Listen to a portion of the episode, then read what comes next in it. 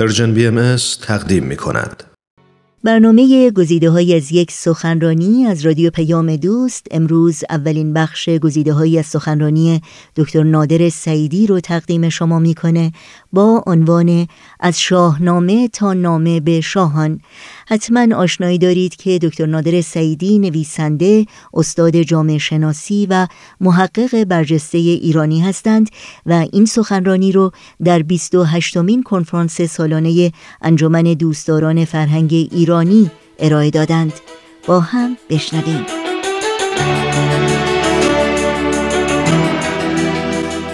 عنوان صحبت من هست از شاهنامه تا نامه به شاهان. و مراد من از این بحث این هست که نشون بدم که میان شاهنامه و آثار پیامبر ایرانی بهاءالله به خصوص نامه هایی که او به شاهان و زمامداران دنیا نوشته و در دهه 1860 آنان را به یگانگی و صلح فرا خوانده میان این دو یک پیوند و تجانسی برقرار هست و در حقیقت نامه به شاهان مقام بلوغ و کمال پیام راستین شاهنامه را در بر می‌گیره. اما به خاطر محدودیت وقت در بررسی شاهنامه من می‌خوام به سه مسئله اشاره کنم. یعنی می‌خوام فلسفه سیاسی شاهنامه را با هم مورد بحث قرار بدیم. ابتدا می‌خوام نگاه کنم که شاهنامه رابطه شاه با مردم را چگونه می‌بینه. یعنی مسئله استبداد سیاسی. بعد می‌خوام نگاه کنم که استبداد مذهبی را چگونه می‌بینه. یعنی رابطه دین با حکومت. و آنگاه می‌خوام نگاه کنم که شاهنامه مسئله استبداد جهانی را چگونه می‌بینه. یعنی رابطه یک کشور در ارتباط با کشورهای دیگه و مسئله استعمار مسئله نظام کین و نظام باجگیری و نظام جنگ. و پس از آن همین سه مسئله را در نامه به شاهان در پیام های پیامبر ایرانی مورد بررسی قرار خواهم داد. قبل از آغاز بحث باید این را اشاره کنم که البته همونطور که همه می‌دانند پس از کتاب آسمانی برای ایرانیان هیچ کتابی به اهمیت شاهنامه نبوده و تأثیر شگرفی که شاهنامه بر فرهنگ و تاریخ ایران گذاشته تأثیری است که بی‌نظیر هست. یکی از علل این مسئله این هست که پس از حمله اعراب به ایران استقلال سیاسی ایران از میان رفت و آنگاه بسیاری از فقها برای اینکه توجیه کنند این سلب استقلال سیاسی از ایران آمدند و گفتند که ایران قبل از حمله عرب و قبل از آمدن اسلام به ایران جز فرهنگ جهالت و فرهنگ آتش پرستی و فرهنگ بت پرستی نداشته. و بنابراین با ایجاد این ایدئولوژی خواستند که به ایرانیان این مفهوم را تلقین کنند که اینها فاقد تمدن بودند و تمدن با آمدن اعراب و اسلام به ایران آغاز میشه و بنابراین احساس شرم کنن از گذشته خودشون از فرهنگ خودشون از هویت گذشته خودشون و البته کم کم اون را به باد فراموشی بسپارند موقعی که فردوسی شاهنامه را به نظم در میاره زمانی است که ایرانیان به شکل‌های گوناگون از طریق نهضت‌های مختلف سیاسی از طریق احیای زبان فارسی و شعر پارسی به شکل‌های گوناگون دارن مبارزه می‌کنن با این اندیشه استعماری. و البته در این زمان هست که شاهنامه های گوناگونی پرداخته میشه برای توصیف تاریخ و همینطور اساطیر ایران در پیش از اسلام.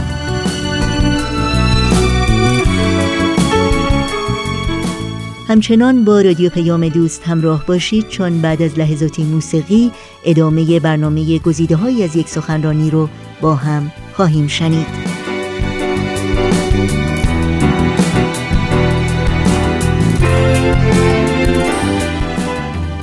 نقش فردوسی نقشی یگانه و متفرد بود. به این ترتیب که فردوسی آمد و شاهنامه ها را به خصوص با تاکید بر شاهنامه ابو منصوری این را به نظم در آورد به قول خودش به پیوند در آورد و با این کار بسیار زیبا و جذابی که انجام داد تاریخ و فرهنگ و اساطیر ایرانی را در همه سطوح فرهنگ ایران در همه اخشار ایران جایگزین کرد و در نتیجه افتخار به ایران افتخار به گذشته ایران به فرهنگ ایران این جزئی شد گسست ناپذیر از هویت ایرانی. و از اون زمان به بعد ما می‌بینیم که همزمان با مسجد و وعظ مذهبی در مسجد نقالی و روایت شاهنامه در قهوه خانه ها در رقابت هستند در تعریف فرهنگ و هویت ایرانی.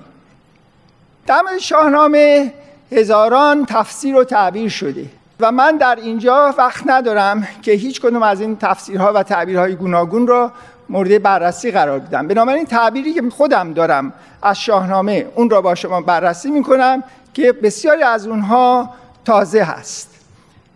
مسئله اولی که می‌خواستیم بحث کنیم مسئله این است که شاهنامه رابطه شاه با مردم را چگونه می‌بینه. برخلاف بسیاری از پندارها نکته ای که از سرآغاز شاهنامه تا به انتها توسط فردوسی داره مورد تاکید قرار می‌گیره نفی استبداد سیاسی است. البته باید توجه کرد که نفی استبداد سیاسی به این معنی نیست که در شاهنامه شما مفهوم دموکراسی نوین را بتونید پیدا کنید این نیست. ولی این که مفهوم نوین دموکراسی درش وجود نداره به این معنی نیست که شاه پرستی است و ستایش خودکامگی. درست عکس این هست. من سه مثال می‌زنم برای این مسئله.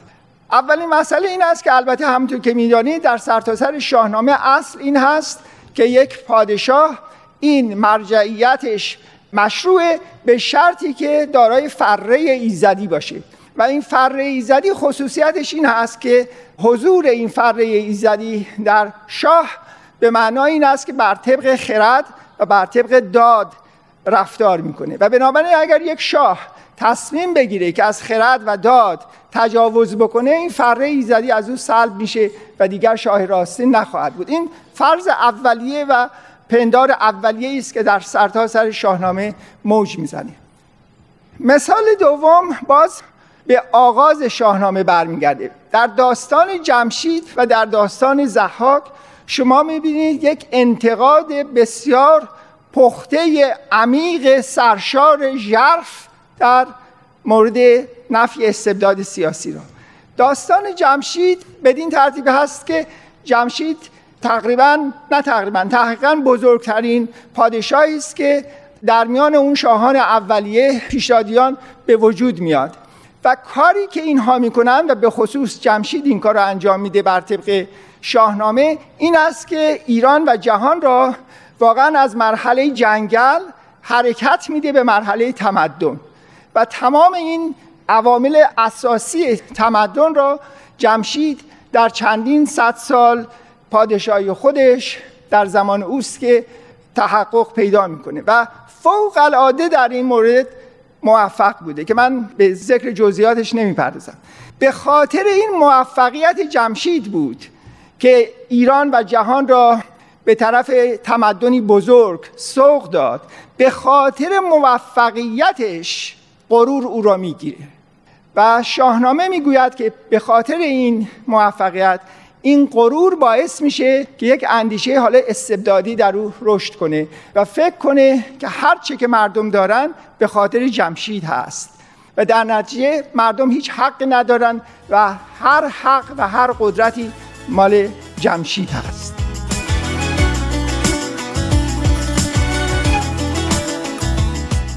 و برای شنیدن بخش بعدی گزیده های سخنرانی دکتر نادر سعیدی از شما شنوندگان عزیز دعوت می کنم هفته آینده همین روز و همین ساعت با رادیو پیام دوست همراه باشید. ایران من ایران تو ایران ما ایرانیان. نامش بود آرام جان ایران ما.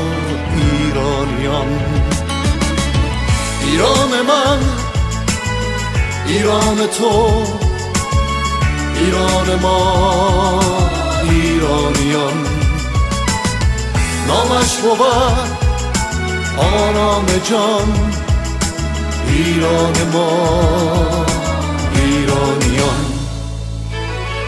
از رستم دستان بگو از کوروش و از داد او از کیش زرتشت بزرگ و از جاودان بنیاد او.